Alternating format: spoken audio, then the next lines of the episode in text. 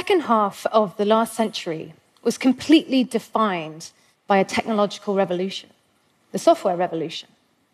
The ability to program electrons on a material called silicon made possible technologies, companies, and industries that were at one point unimaginable to many of us, but which have now fundamentally changed the way the world works.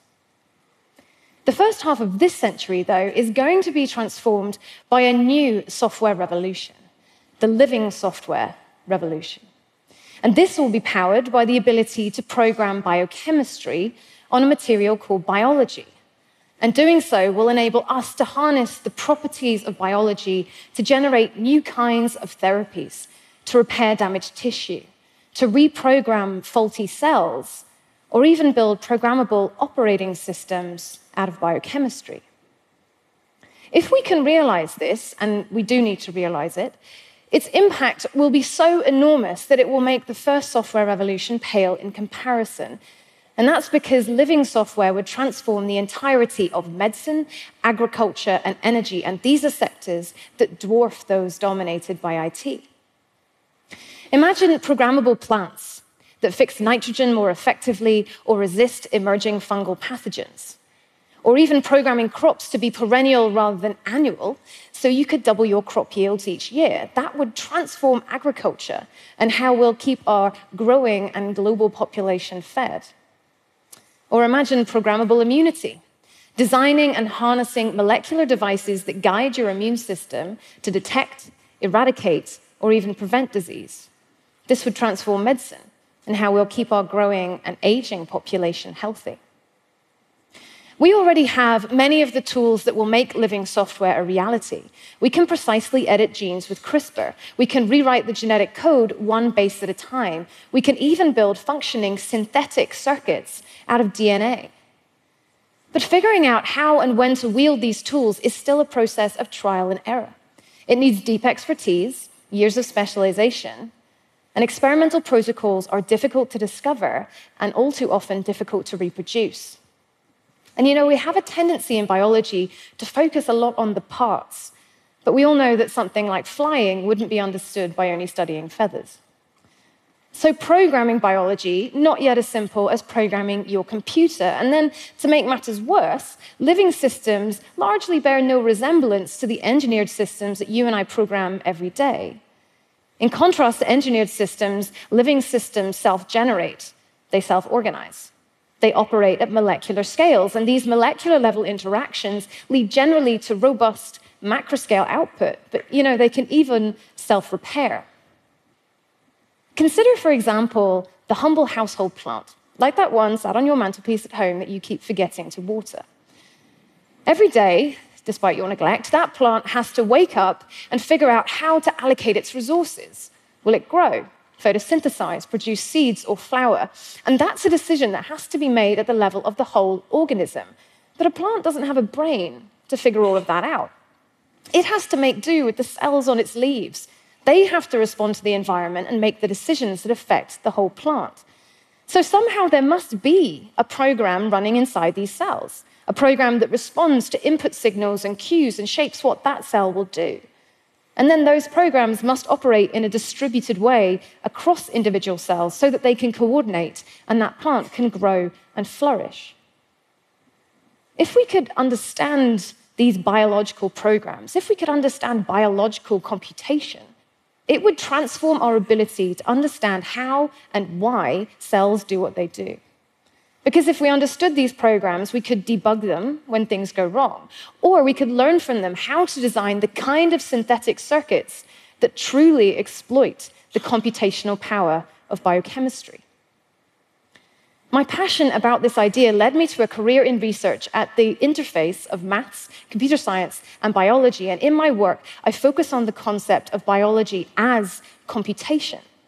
And that means asking what do cells compute? And how can we uncover these biological programs? And I started to ask these questions together with some brilliant collaborators at Microsoft Research and the University of Cambridge, where together we wanted to understand the biological program running inside a unique type of cell, an embryonic stem cell. These cells are unique because they're totally naive. They can become anything they want a brain cell, a heart cell, a bone cell, a lung cell, any adult cell type. This naivety, it sets them apart, but it also ignited the imagination of the scientific community who realized if we could tap into that potential, we would have a powerful tool for medicine. If we could figure out how these cells make the decision to become one cell type or another, we might be able to harness them to generate cells that we need to repair diseased or damaged tissue. But realizing that vision is not without its challenges, not least because these particular cells, they emerge just six days after conception. And then within a day or so, they're gone. They have set off down the different paths that form all the structures and organs of your adult body. But it turns out that cell fates are a lot more plastic than we might have imagined. About 13 years ago, some scientists showed something truly revolutionary.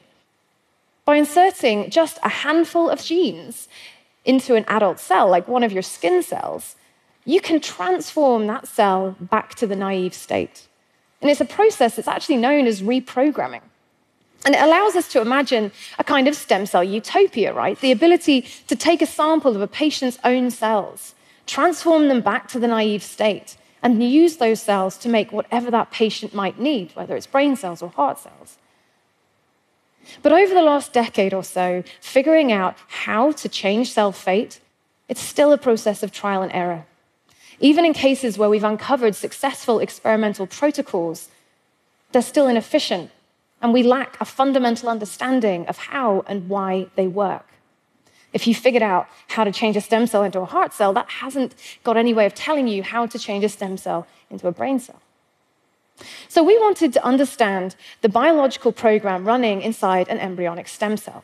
And understanding the computation performed by a living system starts with asking a devastatingly simple question What is it that system actually has to do? Now, computer science actually has a set of strategies for dealing with what it is the software and hardware are meant to do. When you write a program, you code a piece of software, you want that software to run correctly. You want performance, functionality, you want to prevent bugs. They can cost you a lot. So when a developer writes a program, they can write down a set of specifications. These are what your program should do. Maybe it should compare the size of two numbers or order numbers by increasing size. Technology exists that allows us automatically to check whether our specifications are satisfied, whether that program does what it should do. And so our idea was that in the same way, experimental observations, things we measure in the lab, they correspond to specifications of what the biological program should do. So we just needed to figure out a way to encode this new type of specification. So let's say you've been busy in the lab and you've been measuring your genes and you've found that if gene A is active, then gene B or gene C seems to be active. We can write that observation down as a mathematical expression if we can use the language of logic. If A, then B or C. Now, this is a very simple example, okay? It's just to illustrate the point. We can encode truly rich expressions that actually capture the behavior of multiple genes or proteins over time across multiple different experiments. And so, by translating our observations into mathematical expressions in this way, it becomes possible to test whether or not those observations can emerge from a program of genetic interactions. And we developed a tool to do just this. We were able to use this tool to encode observations as mathematical expressions, and then that tool would allow us to uncover the genetic program that could explain them all. And we then applied this approach to uncover the genetic program running inside embryonic stem cells to see if we could understand how to induce that naive state. And this tool was actually built on a solver that's deployed routinely around the world for conventional software verification. So we started with a set of nearly 50 different specifications that we generated from experimental observations of embryonic stem cells. And by encoding these observations in this tool, we were able to uncover the first molecular program that could explain all of them. Now, that's kind of a feat in and of itself, right? Being able to reconcile all of these different observations is not the kind of thing you can do on the back of an envelope, even if you have a really big envelope because we've got this kind of understanding, we could go one step further. We could use this program to predict what this cell might do in conditions we hadn't yet tested. We could probe the program in silico. And so we did just that. We generated predictions that we tested in the lab.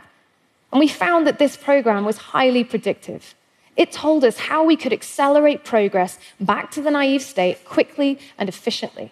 It told us which genes to target to do that, which genes might even hinder that process. We even found the program predicted the order in which genes would switch on. So, this, this approach really allowed us to uncover the dynamics of what the cells are doing.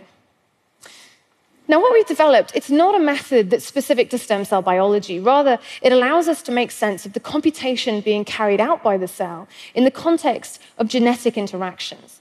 So, really, it's just one building block. The field urgently needs to develop new approaches to understand biological computation more broadly and at different levels, from DNA right through to the flow of information between cells. Only this kind of transformative understanding will enable us to harness biology in ways that are predictable and reliable. But to program biology, we will also need to develop the kinds of tools and languages that allow both experimentalists and computational scientists to design biological function and have those designs compiled down to the machine code of the cell, its biochemistry, so that we could then build those structures. Now, that's something akin to a living software compiler. And I'm proud to be part of a team at Microsoft that's working to develop one.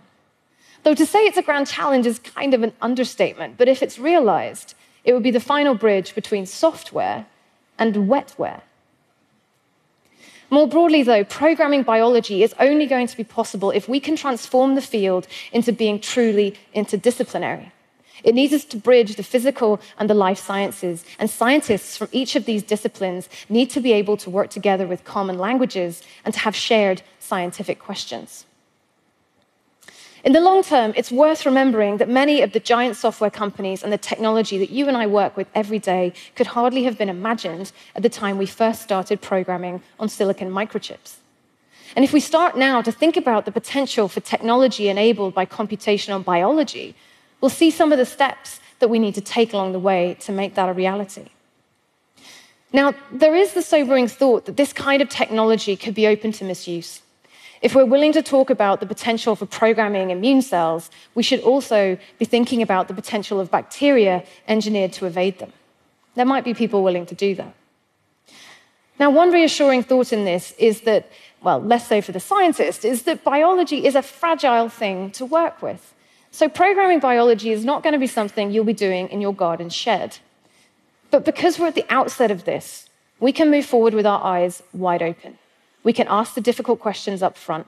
We can put in place the necessary safeguards. And as part of that, we'll have to think about our ethics. We'll have to think about putting bounds on the implementation of biological function. So, as part of this, research in bioethics will have to be a priority. It can't be relegated to second place in the excitement of scientific innovation. But the ultimate prize, the ultimate destination on this journey would be breakthrough applications and breakthrough industries in areas from agriculture and medicine to energy, materials, and even computing itself. Imagine one day we could be powering the planet sustainably on the ultimate green energy if we could mimic something that plants figured out millennia ago how to harness the sun's energy with an efficiency that is unparalleled by our current solar cells. If we understood that program of quantum interactions that allow plants to absorb sunlight so efficiently, we might be able to translate that into building synthetic DNA circuits that offer the material for better solar cells. There are teams and scientists working on the fundamentals of this right now. So perhaps if it got the right attention and the right investment, it could be realized in 10 or 15 years. So we are at the beginning of a technological revolution. Understanding this ancient type of biological computation is the critical first step. And if we can realize this, we would enter into the era of an operating system that runs living software. Thank you very much.